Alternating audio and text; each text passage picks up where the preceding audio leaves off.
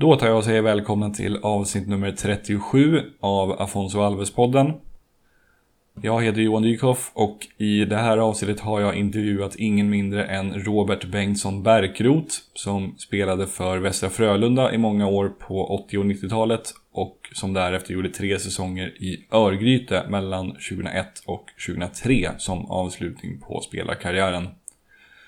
Sessionen i Örgryte sammanföll också med att Afonso Alves och Paulinho Guara kom till klubben. Idag jobbar Robert som chefscout på agentföretaget Nordic Sky och på senare år har han också blivit omskriven i och med att han är pappa till Niklas Bärkroth. Ni vet, han som tidigare spelade för IFK Norrköping och som idag spelar för polska Lech Poznan. I den här intervjun pratar vi givetvis en hel del om när Afonso Alves och Paulinho Guara kom till Örgryte och var lagkamrat med Robert. Vi pratar även bland annat om unga spelare och deras utveckling och särskilt sådana som redan i väldigt unga år är bäst eller till och med överlägset bäst. Avslutningsvis tar Robert också ut en startsjua med sig själv och sex lagkamrater som han gärna ville ha på sitt lag under matchspel och träningar.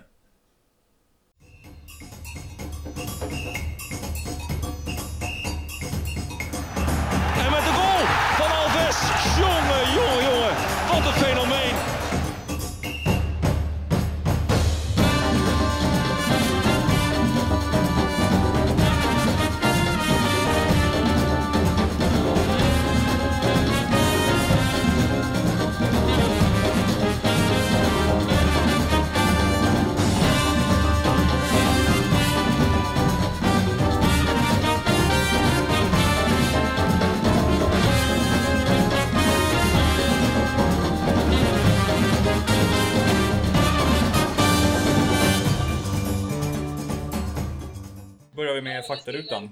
Eh, Mm. Fullständigt namn börjar vi med.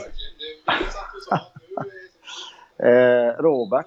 Eh, Lennart Robert Bengtsson Bärkroth. Jag har ju Mm. två efternamn så att Ja, det blir lite långt. Bruk, har du någon åsikt om vad man kallar dig? Alltså vilket, alltså vilket efternamn? Eller, eller vill, föredrar du båda? Eh, nej, för mig spelar det ingen roll. Eh, Det är så här att eh, gamla eh, Frölunda-människor och folk och så, för jag har ju spelat Frölunda många år, de kallar mig för Bengtsson fortfarande. Och, och när jag är då i ÖIS och i den sammanhanget så är det alltid Bärkroth bara. Ja. Så att, eh, jag gifte mig då och så efter det så blir det ju Bärkroth. Ja, jag förstår. Yes, eh, ålder? Eh, fan, eh, 50. Mm. Jämnt och bra. Eh, Kommer från respektive bor i? Eh, kommer från eh, Göteborg och bor i Mölndal. Mm. Anders Frisks hemstad, eller hur? Stämmer bra det. Ja. Eh, sysselsättning? Eh, arbetar som eh, chefscout på ett, eh, ett eh, agentföretag som hjälper fotbollsspelare. Eh, din bästa fotbollsupplevelse? Antingen som alltså, egenupplevt eller någonting som du har bevittnat? Eh, min bästa måste jag ändå eh, säga när vi i Frölunda gick upp i Allsvenskan där och, och jag fick, fick eh, glädjen att nicka in ett mål i 90 minuten där. Så att, eh, Mm. det var stort. Det var väldigt stort. Men eh, sen finns det ju många andra roliga grejer. Ja. Det var ett bra val. Mm. Eh, tvärtom då, någonting som var riktigt, riktigt jävla tråkigt? Eh, ja, det är väl att man fick lägga av lite. Jag fick ändå spela tills jag var 35, men kände väl att jag kanske hade något ett eller två år till i kroppen. Men eh, fick lägga av för att jag hade ont i min rygg. Ja. Förstår.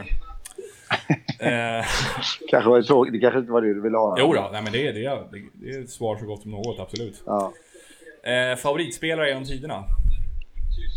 Eh, Zinedine Zidane. Eh, tvärtom, någon eller några spelare som du inte gillar av någon anledning? Eh, nej, Ingen. egentligen ingen. Tycker om alla eh, fotbollsspelare. Mm. Eh, en företeelse inom fotboll som du inte gillar? Eh, ja, egentligen två grejer. Eh, filmningar, filmningar då, alltså man förstärker saker och ting. Det tycker jag inte om. Sen när jag spelade så tyckte jag inte om när domaren blåste högt i kisselpipan. Det, kunde jag ibland precis bredvid mig. Det. det kunde jag bli irriterad på. Ja, jag. eh, en spelare vars skor du själv gärna hade varit i, i ett visst ögonblick? Mm, intressant. Eh, jag hade ju kunnat tänka mig att vara i Emil Forsbergs skor häromdagen. Eller hur? Det hade, Mm. Då mådde man nog bra. Mm. Eh, intressen utanför fotbollen? Eh, det är mycket med familj och, och, och vänner egentligen. Eh, så, inga direkta hobbys har jag väl inte direkt. Ingen golf eller tennis eller så? Nej, inte i och med att jag har lite problem med min, eh, haft problem med min höft Ah, några år. Jag tycker det är jäkligt kul att spela padeltennis i och för sig. Men eh, eh, jag ska försöka komma igång med det nu när jag har gjort min operation här. Så Ja. att, eh, mm, Hoppas det, hoppas det går bra. mm. Eh, favoritland eller stad som du har besökt? Det var så svårt. Eh, Rom, Italien. Mm. Bra val också. Eh, favoritband eller artist? Ja du. Nej, men nu är det så mycket man har. Men Chicago har varit eh, ett, ett band jag lyssnat på mycket när jag var lite yngre. Okej, det känner jag faktiskt inte till. Vad är det för, vad är det för typ av musik? Nej, det är, det är lite, vad ska jag säga, det är lite... Det är lite mjuk. Ja, det är, alltså slå Chicago, gamla Chicago med Peter Cetera. Ja. Du känner till låtarna. När du hör dem så, ha är det den? Så jag tänker då. Ja, det är en sån, okej. Ja, ja. Den har jättemånga låtar som är kända. Men eh, det är väl lite mjukrock. Ja, okej. Eh, sista frågan i faktarutan och den som jag tycker är roligast. Eh, nämn någonting mainstream som har gått dig förbi. Alltså någonting som du upplever att liksom alla gör eller konsumerar som fullständigt har gått dig förbi. Eh, Ja, den var svår. Vad kan det vara? Ett vanligt svar är att det är, alltså om det är värsta tv-serier som man aldrig har sett en sekund av eller så. Ja, ja, just det. Just det. Ja, eh, kan man väl säga egentligen tv-serier. För jag, jag är ingen som följer serier. Så det är nog serier generellt. Som all, alla gör. Ja, precis. Att man, in, man plockar ingen Game of Thrones-referens eller sådär. Nej, nej jag har faktiskt. Jag har ju sett några avsnitt har gjort, men jag har aldrig följt det. Liksom, följt det. Okej.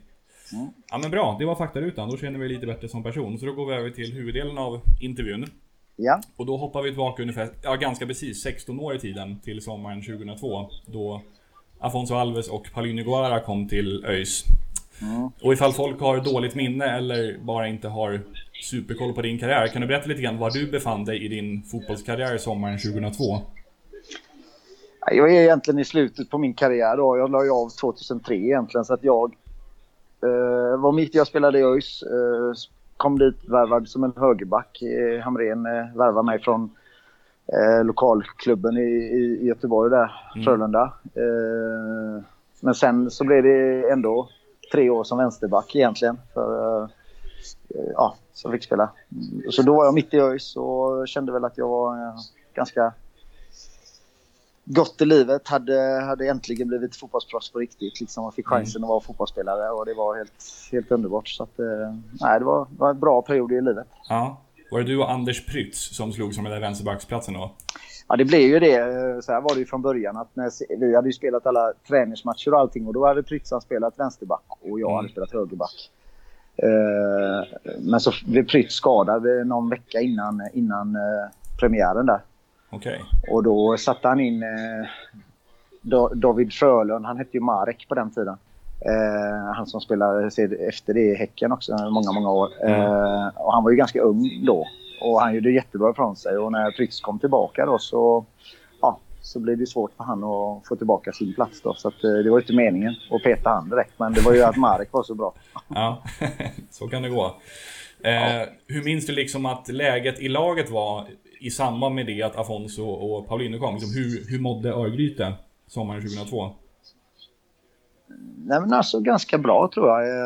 Det var ju mera vinst och förlust de här brassarna tror jag. Jag tror ingen visste att det skulle bli, bli så bra som det blev faktiskt. Jag, jag tror alla blev lika förvånade liksom när, det väl, när det väl satte igång sen. eh, När de fick visa då, båda två då liksom att, Men jag tror att vi hade ganska bra lag. Vi hade bra konkurrens. Fastän inte de två med våra forwards med Hemberg och Fredholm och eh, Jocke Karlsson och sådär liksom. Så att, eh, när de kom in, det var ju bara som en bonus ungefär. Så Mm. att, eh, stämningen i laget var på topp. Vill jag minnas i alla fall. Jag, jag kan ha fel, men jag hade den känslan i alla fall att det var en ganska bra känsla. Ja.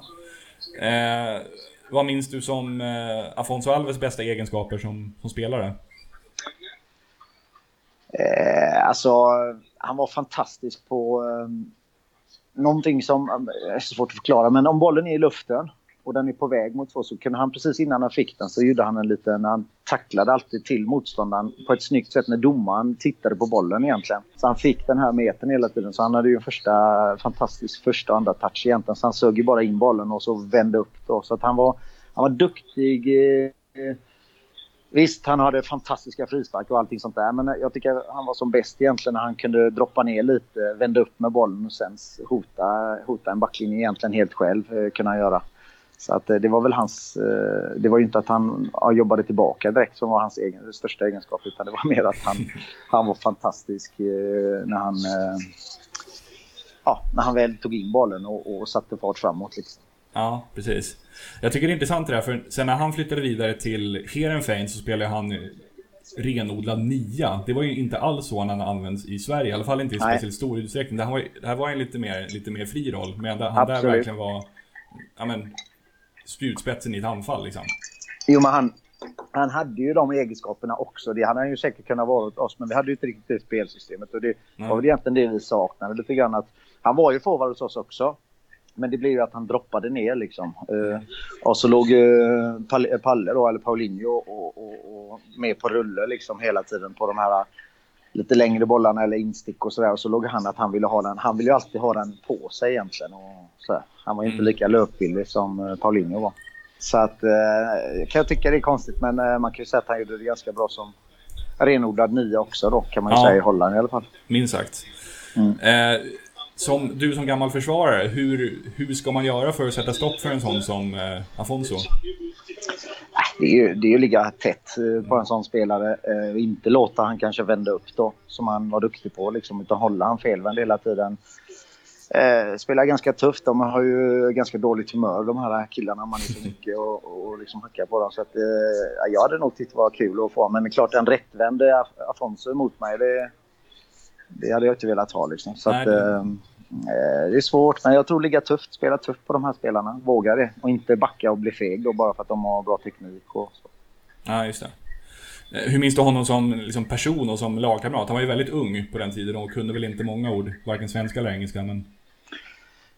Nej, jättesnälla, trevliga killar. Eh, han var ju mer en tyst, tyst, tyst av eh, Paulinho. Och, eh, alltså Paulinho var ju mer en eh, liksom, social kille än vad Afonso var, helt Mm. klart. Och ville lära sig svenska. Det, det, upp, det kändes inte som att han var intresserad av att lära sig svenska, Afonso. För han, hade, han var redan vidare, tror jag, vad han ville. Liksom. Men eh, han, förs- ja, han kunde väl några, några fraser och förstod väl lite svenska så till slut. Men eh, sen flyttade han ju ner till eh, Malmö där och då kanske det krånglade till. Då fattade han ingenting när han kom dit.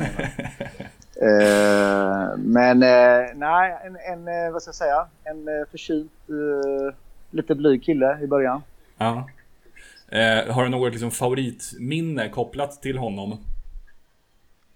Nej, men det var en gång som han och de skrattade så mycket för vi pratade om nummer i fotbollen. Och jag aldrig riktigt kollat upp det riktigt. Men de sa att för det var någon som fick nummer 24 och de skrattade. Och jag sa vad, vad, vadå? Liksom, varför, varför, vad är det för fel på det numret? Liksom. Så sa de att nej, nej, nej, i Brasilien man kan inte ha nummer 24. Liksom. För det var något speciellt med det numret. Men Jaha, det okej. kommer jag så himla väl ihåg att de hade så jävla roligt åt mig. nu när jag tänker, jag har aldrig tänkt på det, men nu när du ställer frågan så, så tänker jag vad fan, det sa de ju. Men eh, jag förstod aldrig riktigt varför. Eh, Nej, det- och det var just 24 alltså? Ja, tröja Okej. nummer 24, alltså ett nummer då som man absolut inte kunde ha då. Eh, Så att ska, jag, ska faktiskt, eh, jag ska faktiskt googla på det. Ja, Faktiskt sen intressant. Ja, jag, Om det är något speciellt, ja, det betyder något speciellt i, i deras eh, ja, religion då eller någonting. Jag har ingen aning. ja. Ja, det jag tänkte spontant var att det, alltså, det är ganska högt nummer och det kanske signalerar att man är mer av en reservspelare, nej, men nej, nej, nej, nej, utan det gick bra med 23 och det gick bra med 17 och 19 och det spelade liksom ingen roll. Det var just 24 då som inte man kunde ha. Ja, fan vad intressant. Eh, Alltså. ja, jättekonstigt. Men Ja. så är det. Ehm, du var in, jag får att du nämnde Erik, eller förlåt, vill du fortsätta? Eh, nej, men alltså, du frågar om något. Eh, det var ju liksom... Eh, nej, det, var, det var egentligen det då som kan komma på här nu då som var någorlunda ja. intressant att höra. eh, jag får nämna Erik Hamrén tidigare, för han var ju tränare i ÖIS på den här tiden. Och vad, kanske en svår fråga, men alltså han och övriga tränarteamets roll i Afonsos och Paulinhos framgångar. För jag tänker att även om de var jävligt duktiga så krävs det väl, det är ju inte fullständigt ett självspelande piano. Det krävs ju ändå någonting för att liksom få dem att faktiskt funka. Alltså, kunde du liksom se att, vad gjorde Hamrén och dem för att det faktiskt skulle funka? Nej, men jag tror att Hamrén eh, var helt perfekt för, för de här killarna i det här läget. För de var ganska unga som du säger, men han mm. gav ju dem förtroende direkt. Han såg ju att det här finns ju någonting i de här killarna liksom, som var utöver det vanliga. Framförallt Afonso då, men, eh, men faktiskt också Paulinho. Han hade egenskaper som också var bra, liksom, som mm. passade mm. in just för oss då. Och då eh, var han väldigt noga med att hjälpa till och han stod ju och lagade gröt och på morgonen där och åt dem då för han, ville, han var så noga med att de skulle äta och hela den här biten. Och, och, och det var ju bra för det smittade av sig på hela truppen liksom att eh, och nej, han betydde nog väldigt mycket för, ja. för dem, tror jag för den starten gjorde ju att de liksom, ja, gjorde att de senare fick det lite lättare. Eh, när de skulle byta klubbar och föreningar och sådär tror jag. Så att, eh, bättre, om du frågar killarna själv tror jag att de skulle säga samma sak faktiskt. Ja. Han var väldigt, väldigt bra mot, mot dem faktiskt. Minns du som att Afonso blev liksom den stora stjärnan i laget och att taktiken nästan i första hand gick ut på att få ut så mycket som möjligt av honom? Lite grann så som man tänker sig att det var med Zlatan i landslaget. Nej, alltså jag upplevde faktiskt aldrig det. I och med att han var så pass ung ändå. Och vi visste ju bara att liksom det var inte eh, någon taktisk grej att vi skulle liksom lägga upp spelet på ett visst sätt eh, så direkt. Utan vi var ett ganska bra lag på den tiden. Vi hade mm. många bra spelare och, och de var ju ganska unga då också. Så att de fick liksom... Eh, ja, även om de var skitbra liksom, så, så var de en i gänget. Bara de var inte över, över oss på något sätt. Liksom, utan, eh, och de blev inte särbehandlade liksom, av Hamrén och dem heller på något sätt tycker jag i alla fall. Jag upplevde det inte så. Nej, okay. Så att... Eh, ja. Okej. Okay. Mm. Har du någon minne av han eh, Bosko, mittfältaren som var i ÖIS 2003 förresten? Ja, jag kommer ihåg lite grann faktiskt. Det var en ja. ganska bra fotbollsspelare egentligen. Men det var som sagt vi, hade ju vi hade Johannesson och vi hade Kjellander på centralt. Och...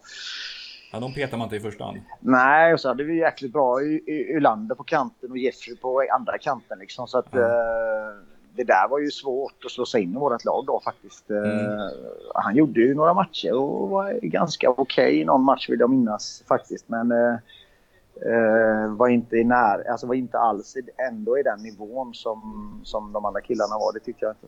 Nej, okej. Okay. Däremot så kom ju Ailton sen till ÖIS när jag hade slutat och han, han, han höll ju också en otroligt hög nivå. nästan jämförbart med, med Afonso tyckte ju, ja vet jag ju att de som spelade med honom tyckte men Precis. Fast lite uh, annan typ av spelare? Ja, väldigt annan typ egentligen. Ja. För han var ju mer fin med bollen än vad Afonso var egentligen. Om man ska titta så han var lite mer mjukare och finare och hade kanske en större eh, repertoar rent, alltså, ska man säga, dribblingsmässigt och så. Men eh, jag håller ju Afonso mycket högre. Ja. Det är... Eh, om vi pratar lite grann om din, eh, din karriär, eller det du pysslar med lite grann nu. Du la efter säsongen 2003, som du nämnde. Mm. Eh, kan du berätta lite hur du kom in på det här scouting-spåret som du jobbar med nu? Ja, det började ju redan när jag var i ÖIS faktiskt. Eh, jag hade en god vän till mig som jobbar på ett stort eh, företag i Stockholm som heter IMG då, som jobbar med sportmanagement mm. och sånt där. Eh, pratade mycket med han och kände det att jag skulle vilja jobba med, med fotboll liksom, på något sätt. Liksom. Men om inte man blir tränare så skulle man ju kanske jobba med det på ja, med scouting och hitta spelare sådär. Mm. Så jag åkte till Stockholm redan 2001 när jag, ja, när jag var i ÖIS och träffade han. Och så från, från då kan man säga att jag fick ett deltidsjobb då. Så att jag har ju hållit på med detta sedan 2001 och då det innebar egentligen kan man säga eh, att jag fixade lite spelare till dem om man säger så. Mm. Eh, det var inte så mycket scouting för mig på den tiden utan det var ju mer att i och med att jag själv spelade så lyssnade jag och hörde mig omkring med mina kompisar och de jag kände inom fotbollen om de behövde en ny agent och, och, ja, och ville träffa Anders och Per då som är, som är mina chefer då. Ja. Eh, så gav, gav de lite spelare där och så. Så, så började det 2001. Sen ja slutade jag som sagt att spela själv 2003 och hade gått en sån här utbildning, tränarutbildning då, som vi elitspelare får då gratis kan man säga då mm. under en veckas tid. Då. Eh, och så tog jag, efter, det blev det ju 2004 då ja. Då gick jag till eh, en division 3-klubb i Göteborg och blev assisterande slash spelare där. Mm. Men då hade jag ju dålig rygg så jag kunde ju inte egentligen eh, spela utan jag var ju bara tränare då. Och så fick den här eh, huvudtränaren sparken efter sommaren och tog över då som huvud, huvudansvarig. Så hade jag två år till då. Eh, hade jag dem då 2005 och 2006. Eh, sen eh, 2007 eh, så bestämde jag mig för att jag hinner inte det här i och med att jag fick mer och mer att göra med det här, med, med det här jobbet. Då. Jag hade ju ett civilt jobb vid sidan om också då. Mm.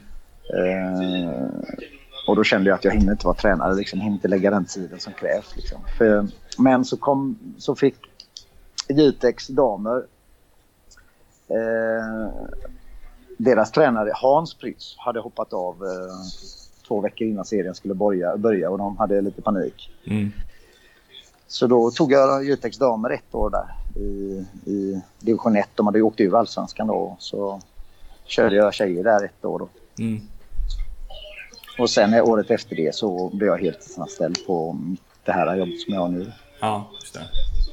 Eh, var du liksom intresserad även under din aktiva karriär av att vad ska man säga, scouta eller utvärdera spelare? Om ni hade någon på provspel eller om det var någon i motståndarlaget som stack ut eller så? Nej, alltså egentligen eh, inte direkt så. Utan jag mm. tror nog att jag var ganska analytisk i sig efter, efter matcher och sådär och funderade vad gjorde vi rätt och vad gjorde vi fel och sådär. Det är rätt svårt. Eh, vissa spelare är rätt bra på det. Jag kan bara ta exempel egentligen. Eh, Marcus Johannesson då som idag sitter som kommentator på TV där egentligen. Han var alltid jättebra och liksom nästan direkt efter matchen i halvlek analysera vad vi skulle göra då. Eller så jämför jag då med Chilander som jag kanske rankar som en ändå bättre fotbollsspelare än vad mm. Johannesson var. Eh, inte hade den egenskapen på samma sätt liksom. Om man okay. säger. Utan det var mm. fan kom igen nu gubbar nu. Fan, Jobba hårdare. Kämpa, liksom. ja. typ. Och det hade ju inte. Så det skiljer sig väldigt mycket. Så här. Men jag tror nog att jag hade en ganska bra förmåga att kunna analysera lite grann.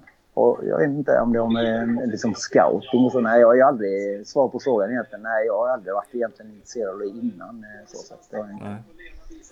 Eh, en sak som jag tycker är jävligt intressant, som jag antar att du också stö stöter på i ditt arbete, det är det här med, eller jag brukar ibland roa mig med att kolla så här gamla trupper och startelvor från typ U17-VM och sånt där, från mm. kanske 8-10 år tillbaka. Och det är verkligen slående hur stor andel av de spelarna som aldrig når liksom motsvarande nivå som seniorspelare. De kanske på sin höjd når, ja, om vi säger till Tyskland så kanske de når ett Zweite Bundesliga, om ens mm. det. Liksom. Vad, har du någon teori om vad det beror på? Men lite, lite har jag ju det. Alltså jag har en teori att i och med att jag jobbar med i stort sett de spelarna du pratar med hela mm. tiden. Att, eh, då är det viktigt tycker jag när man är ung och man är duktig och det är mycket ryggdunkningar och alla säger att man är så jäkla bra och sådär. Att, att, man inte, att man inte blåser upp den här bubblan kring en stor talang för mycket. Och det tycker jag inte bara är killens eget ansvar utan det är faktiskt en förenings ansvar. Att man, om det då kommer fram en ung, ung jäkligt duktig spelare. Jag har ju erfarenhet med min son och med, med andra. Att man skapa någonting för tidigt så sätter folk som, som press på det och, och då räcker att är man 17-18 år då ska man fan ha rätt att kunna göra en dålig eller två eller tre dåliga matcher till och med innan folk säger att fan det blev aldrig någonting om honom mm. eller så här. Eh, så det är väl egentligen det jag kan säga att eh, jag kan, kan tycka att allting är så forcerat idag att det måste gå så fort. Man måste bli uppflyttad, man måste komma upp, man måste spela landskamper och så. Och det, det är väl en av de grejerna som jag säger till våra spelare, om de inte kommer med i landslagstrupper och såna här grejer. Så brukar jag säga det att det betyder ingenting för din fotbollskarriär om du inte kommer med i en, en juniorlandskamp här och där eller någonting. Det, det, det, det, säger ingenting. Sen så förstår jag att det är en kick och att det är roligt för dem att komma med. Men det, det, betyder, det, kommer, det talar inte alls om vad, vad, vad, hur långt det kan ta dem liksom. Eller hur långt det hur bra det blir till slut. Utan det handlar ju om helt andra grejer. Liksom. Så att, mm. Eh, mm. Eh, men det är som du säger, absolut är det så. Eh, jag skulle ändå vara intressant om man skulle göra en annan jämförelse. Jag tänker så här att man brukar alltid säga, men jag vet inte om det är för att skydda de här som inte är etta, tvåa, trea när man är yngre. Att, ja, men de som är etta, tvåa, de blir aldrig något. Det är ju alltid de här andra. Så för det är en, liksom en sanning som kommer. Men så tänker jag så här att fan, jag undrar verkligen om det stämmer. För att tittar du på, vi säger vårt landslag som spelar här nu. Jag kan inte, fan, kan inte tänka mig att de inte alltid har varit bland de bästa i sina åldersgrupper. Det tror jag fan med att de har varit. Men sen så är det ju, det är ju kanske många av dem som försvinner, men alla försvinner ju inte. Jag tror inte att de har varit fyra, femma. Visst, några har säkert varit det, men de flesta av dem har säkert varit ganska dominanta hela vägen upp. Eller vad, vad tror du? Alltså jag, jag, en som jag kommer att tänka på direkt är ju Micke Nilsson, den gamla ytterbacken. För han, ja. som ju inte blev ens blev professionell förrän han var 23, 24 någonting. Han är väl i och för sig ett extremfall. Eh, sen har jag också, jag har, ett, jag har ett egenupplevt eh, exempel, för jag spelade med Padibba ett, kanske ett halvår i tonåren. Ja. Eh, i, det har varit ganska dåligt, liksom P, vad det nu var, 17-lag eller någonting. Mm. Eh, vi spelade inte ens i högsta divisionen i Stockholmsbollen och han var, han var på övre halvan ska jag säga, men absolut inte bland de bästa i laget. Och hade ing, ingenting tydde heller på att han ville speciellt mycket med sin fotboll. För han kunde skita i någon träning eller komma sent eller sådär. Mm. Så han hade liksom varken den uppenbara talangen eller en liksom grym inställning. Men Nej. nu leder han väl allsvenska skytteligan och hovar in livsförändrande pengar i Kina. Så det, det, det där tycker jag är jätteintressant faktiskt. Så han, och det är ju vårt företag som har hjälpt honom lite. Så att... Ja, det är så. Ja. Mm. Eh. Eh, nej, men absolut så. Men då pekar du på dem. Du har några du vet, men jag menar, då kanske man kan vända på det och säga, jag menar, eh, ja, ta vem som helst. Eh, Neymar, han var väl förmodligen bäst när han var 15, om man säger så.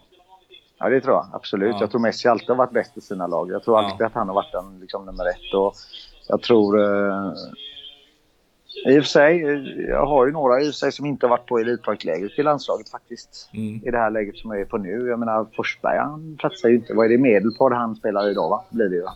Han var inte ens med här.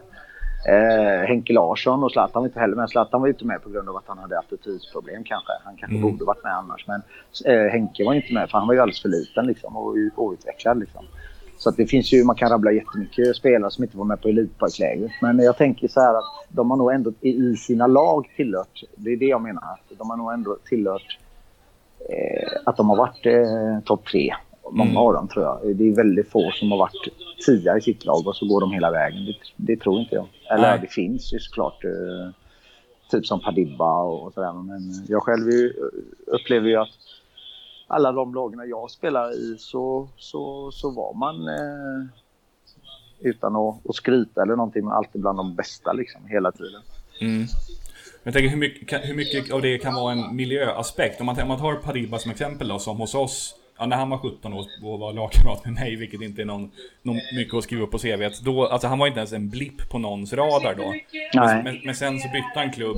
Han började spela seniorfotboll ganska tidigt alltså, och bara fullständigt vräkte in mål. Och sen ja, och det har att göra med mognad. En mognad som kommer plötsligt då. Att ja. Han kanske har, alltid har haft potentialen i kroppen, men som du säger, han har aldrig fått någon att liksom, eller han har aldrig fått förstå liksom uh, varför och hur, man, hur, vad det innebär och, och kanske vara proffs och, och arbeta hårt. Och så mm. helt plötsligt så kommer han byta en lag och kommer till en, uh, en utbildning då som kanske var lite, lite bättre än vad den ni hade då. Mm. Och, så, och då trillar poletten ner och, och, det har ju med mognad, mognad att göra lite grann. Vissa mognar ju fortare än andra liksom. Så att, ja, det är jätteintressant. Ja, verkligen. Grotta in sig i det faktiskt. Ja.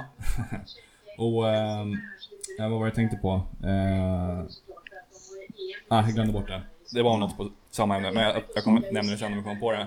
Eh, men kan det hända att du liksom ser spelare som är, vad vet jag, 16-17 och som dominerar i, sitt, liksom i, sitt, i, sitt, i sin åldersgrupp eller i sitt sammanhang men där du ändå känner att nej, han kommer aldrig funka på seniornivå? Ja, och det är också lite, det är också lite svårt egentligen att peka på. Ja, det finns ju sådana här självklara grejer kan det vara ibland att, att att man kan vara helt dominant i 15-16 års ålder men kanske bara på grund av att man är extremt stark eller stor och, eller man har ett bra skott och liksom så här. Eh, då kan jag känna att mm, han kom, vänta nu om några år, då kommer han ju liksom, för han har ingen, man kan titta att liksom, ändå om han han har ingen bra spelförståelse för han lever på att han är duktig på andra saker. Om man säger. Mm. Uh, och så ser man kanske en helt outvecklad kille, typ Kristoffer Olsson när vi hittade han då liksom, i AIK där. Uh, när han var 14. Liksom. Jag såg ju direkt på honom att det där kommer ju bli en bra spelare. Men mm. han är ju väldigt outvecklad. Det är han nästan idag med. Nej, det är han inte, men nu var jag taskig mot honom. Eh, men att liksom man ser den här i ögonen, det bara brinner. Eh, eh, den här passionen för att liksom älska och spela, liksom hitta, hitta hela tiden eh, vinklar och förbereda sig innan han får en pass, titta sig omkring och såna här grejer. Det kan vara ganska enkelt tycker jag. Om det är någon som är dominant och så, så gör han inte de här grejerna jag säger, då kan jag nästan säga att han kommer inte klara det på en, på en nivå, en högre nivå. Liksom. Så, eh, men samtidigt, ibland har man fel också. För skulle man veta allting 100% så, så skulle det här vara världens enklaste jobb. Utan det här är ju lite... Ibland gör man eh, liksom felbedömningar, helt klart. Eh, men sen är det så att det händer så mycket med alla. Alla är så olika. Alla har olika liv och olika förutsättningar. Så ehm, det kan ju vara väldigt jobbigt. Det kan ju vara liksom någonting med familjen, om man, det blir skilsmässor och man får flytta lite och då händer det så mycket i de här unga skallarna. Så det, mm. det, är ingenting som man kan... Men att, men att, men att, man, att jag kan se, eller vi kan se killar, unga killar som har förutsett potential att bli bra, det tror jag. Det kan man göra. Ja. Men sen så ska ju det liksom, han ska komma till rätt klubb och han ska få en tränare som liksom ser hans kvaliteter och jobba med han på ett rätt sätt så, så tror jag. Många av de här, alltså, det vet jag, jag är nästan säker på, du har säkert spelat med några killar som du tänker fan, att inte han blev någonting, det var ju konstigt. Han ja, absolut. Ja. ja. Och det har vi ju alla gjort. Liksom. Men det, och då har ju, faller ju det bort just det här med att eh, de inte kanske har det här drivet som man behöver för att mm. bli. Och då kanske det, det är kanske där de har rätt, de här Eh, som säger att två, fyran, femman och sexan blir någonting men inte ettan, tvåan. För de har inte det här. De andra har alltid fått kämpa. Det har de aldrig behövt göra för de har fått det liksom lite för lätt och lite för gratis. Då. Och då klart, då blir det ju problem. Tänk en spelare som är helt dominant upp till han blir 15 år och sen så plötsligt så känner han att shit, det här går inte längre. Jag måste utveckla mig och då har han inte förberett sig på det. Liksom. Mm. Utan, eh, Mm, nej, det är jätteintressant faktiskt. Det är därför ja. jag tycker det är lite kul att jobba med, med unga spelare och kunna ge lite tips och lite råd i och med att man själv man vet vad själv man gjorde för fel och mm. sådär liksom. Så att, eh, nej, det är kul. Ja, verkligen. Intressant. Jag har följt eh, nordamerikansk fotboll i många år, alltså MLS i ungefär mm. ett decennium. Och Eh, någonting som slår mig där och som jag vet, som jag har hört från bland annat Hasse Backe från hans team som tränare, är att där värdesätter man fysik väldigt högt när man plockar unga spelare. Som där inte är så unga, för de är 22-23 när man gått klart college. Men just man, man, man väljer, alltså de stora starka spelarna väljs först i deras draft. Mm. Och det, jag undrar om det kan på något sätt, eller jag antar att det lite grann påverkar hur spelet i ligan ser ut. För det är ganska säreget spel där. Det är lite, det är, det är lite hafsigt stundtals liksom. Mm. Och det kanske är just för att man att de här äh, spelarna som kanske inte har fysiken men som har hjärnan, de prioriteras helt enkelt inte lika högt. Nej, det, så kan det vara. Det tror jag absolut att det kan vara så just därför att eh, ligan är ju lite mer fysisk liga mm. än andra ligor, eller många andra ligor är. Men eh, jag tror ju att fysiken är, eh, framförallt i dagens, eh, om man är lite idrottare oavsett vad man egentligen gör, så är ju fysiken A och O egentligen såklart. Men eh, jag kan tycka att man behöver inte vara två meter och väga 90 kilo för att ha fysik. Man kan ju ha fysik fast man är kort och liten och så här liksom. Så att man ja. behöver inte bara välja att de ska vara stora liksom, utan har man en bra fysik så är det en bra förutsättning i alla fall. Mm. Eh, det tycker jag absolut. Ja, absolut. Eh, hörru du, jag tror vi kommit in på sista inslaget i intervjun, mm. nämligen den här topp 7-listan som jag bad dig att plocka ut. Eh, ja, och det, och det, det, blir, fast... det blir lite blandat här nu, för jag har ju spelat jag har ju spelat i Frölunda. Det är ju egentligen, det är ju egentligen mitt lag kan man säga. Ja. Jag har gjort mest matcher i, i Frölundas historia. Så då, mm. Och då blir det ju såklart att eh, då har man kanske varit med några bra då. Och i och med att jag bara fick plocka sju, för det var jättesvårt. För jag har ju spelat med ganska många bra. Ja, det förstår jag. jag. Jag kan berätta, eh, det är ett fast inslag som jag har där, som, så alla gäster får plocka ut en sån här topp 7-lista, men med mm. lite olika ämnen. Mm. Eh, kan du gissa varför det just sju som jag bad dig plocka ut? Nej, det kan jag inte. Det är Afonso, Afonso, han gjorde ju sju mål i en match i Ja, just det, holländska ligan här. Så det är lite grann en referens ditåt. Ja, okej, okay. Okay. Eh, ja, jag, jag har ju ställt upp eh, med en målvakt, två backar, tre mittfältare och en forward. Ja, men det är strukturerat och bra. Så det är bara att köra. Gärna någon, någon liten motivering till varje namn också. Ja, nej, men absolut. Dick Last eh, får stå faktiskt för mig. Jag gillar han. En reaktionssnabb. För är det sjumannafotboll då som jag tänker så här, detta är lite form av tempospel, Ja. så är han grymt bra där. Eh, jag har stått med många bra, Dino Jankelowski och Magnus Olsson och lite målvakter. Men, men eh, Dick får den för att eh, det passar han det här spelsättet. Mm. Jag hörde från eh, Johannesson att Dick Last typ aldrig har släppt in ett friläge heller. Ja, grym. Jättebra på friläge. Jättebra Ja. på friläge. Han, han eh, hade en förmåga att dyka ner rätt. Han var jättebra. Sen, eh, sen har han brister också i sitt, för han var inte tillräckligt bra i luften eh, och Mm. i hörnor och såna grejer. Hade han haft det så hade han ju varit eh, såld proffs, Ja. tror jag. Precis. Och kanske fyra centimeter längre också kanske. Mm. Ja, Ja. Eh, och så kör vi ju, jag tar ut mig själv här då. ja, Ja, jag, jag kör uh, vänsterback ihop med Teddy Lucic som jag spelar ihop med i Västra Frölunda. Eh, tycker det känns stabilt. Han, eh, Teddy, eh, ingen, ingen spelare som eh, gör jättemycket väsen av sig men eh, som alltid har en tå emellan. Liksom man tror att nu har jag skottläge och så bara petar han väck den. Liksom, sådär retfullt äckligt. Så att, och världens lugnaste kille. Grymt skön kille. Gillar han. Och sen så kör jag ju bredvid han. Jag får plats i det här laget. Det är ju schysst. Mm. Eh, Var det meningen att jag skulle få det eller skulle jag Det, annan? det, eh, vissa har eh, resonerat så, andra har inte gjort det. Men det, det, det går alldeles utmärkt att ta med sig själv. Jo men du sa i mitt sjumannalag tänkte jag så här. Eller, Ja. ja. Eh, Vilka skulle du vilja ha med i ditt lag där? Ja, okej. Sen kör vi Jeffrey Åbym till vänster. Jag och Jeff har ju kamperat ihop i ÖIS. Där gjorde vi alla. Vi kom samtidigt och vi gick samtidigt från ÖIS. Vi hade tre år i ÖIS som var fantastiskt bra. Mm. Eh, sen eh, har jag satt ut Källa på... För du vet, det här är tre mittfältare som... Eh, Jeff är ju liksom har skottet och han kan hota lite grann. Han var som... När han var i ÖIS så var han ju faktiskt dessutom lite snabb. När han kom till Malmö och, och, och Hammarby så tappade han lite sin rapphet där. Men han blev en annan, en annan spelare där egentligen. Han blev ju defensiv innermittfältare.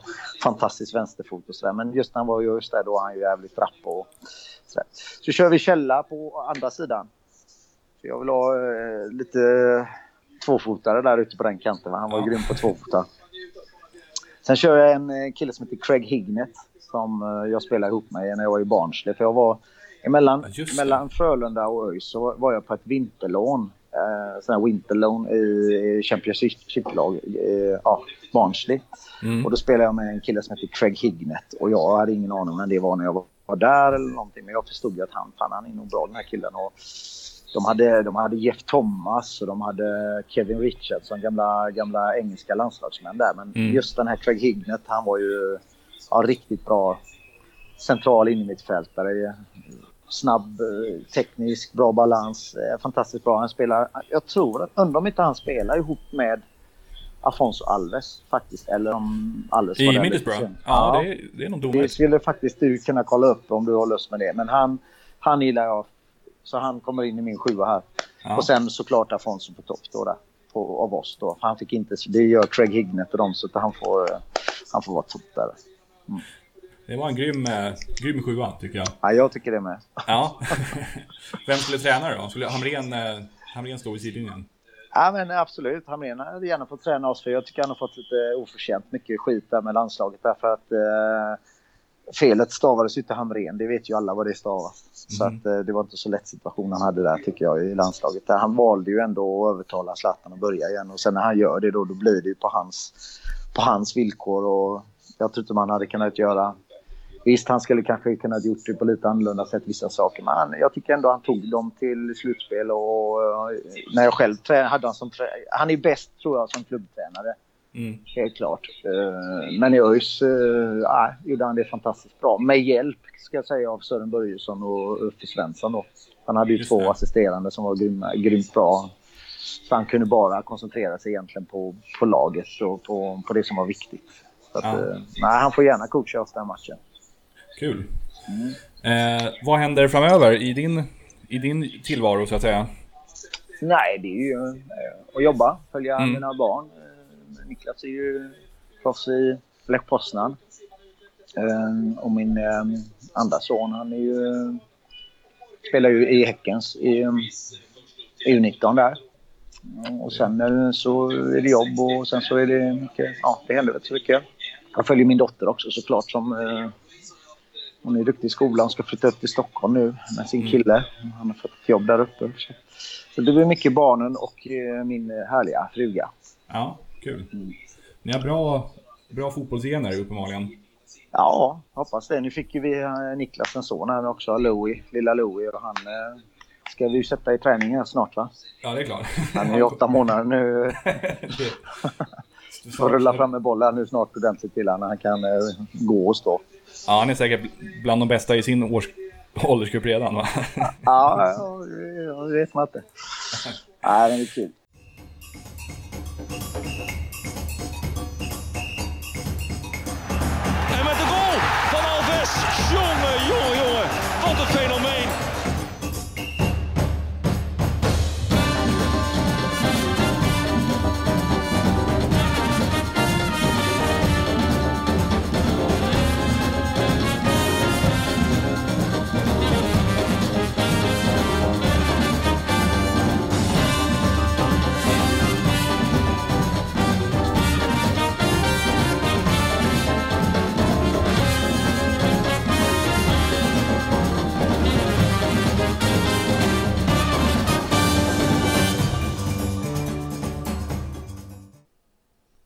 Sådär ja, då tar vi och tackar Robert Bengtsson Bärkroth för att han tog sig tid att ställa upp på den här intervjun och vi önskar honom givetvis stort lycka till framöver med scoutandet och allt som han har för sig i övrigt.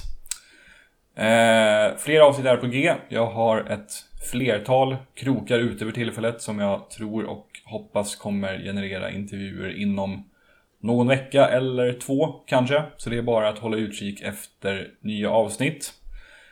Eh, ha det så bra så länge.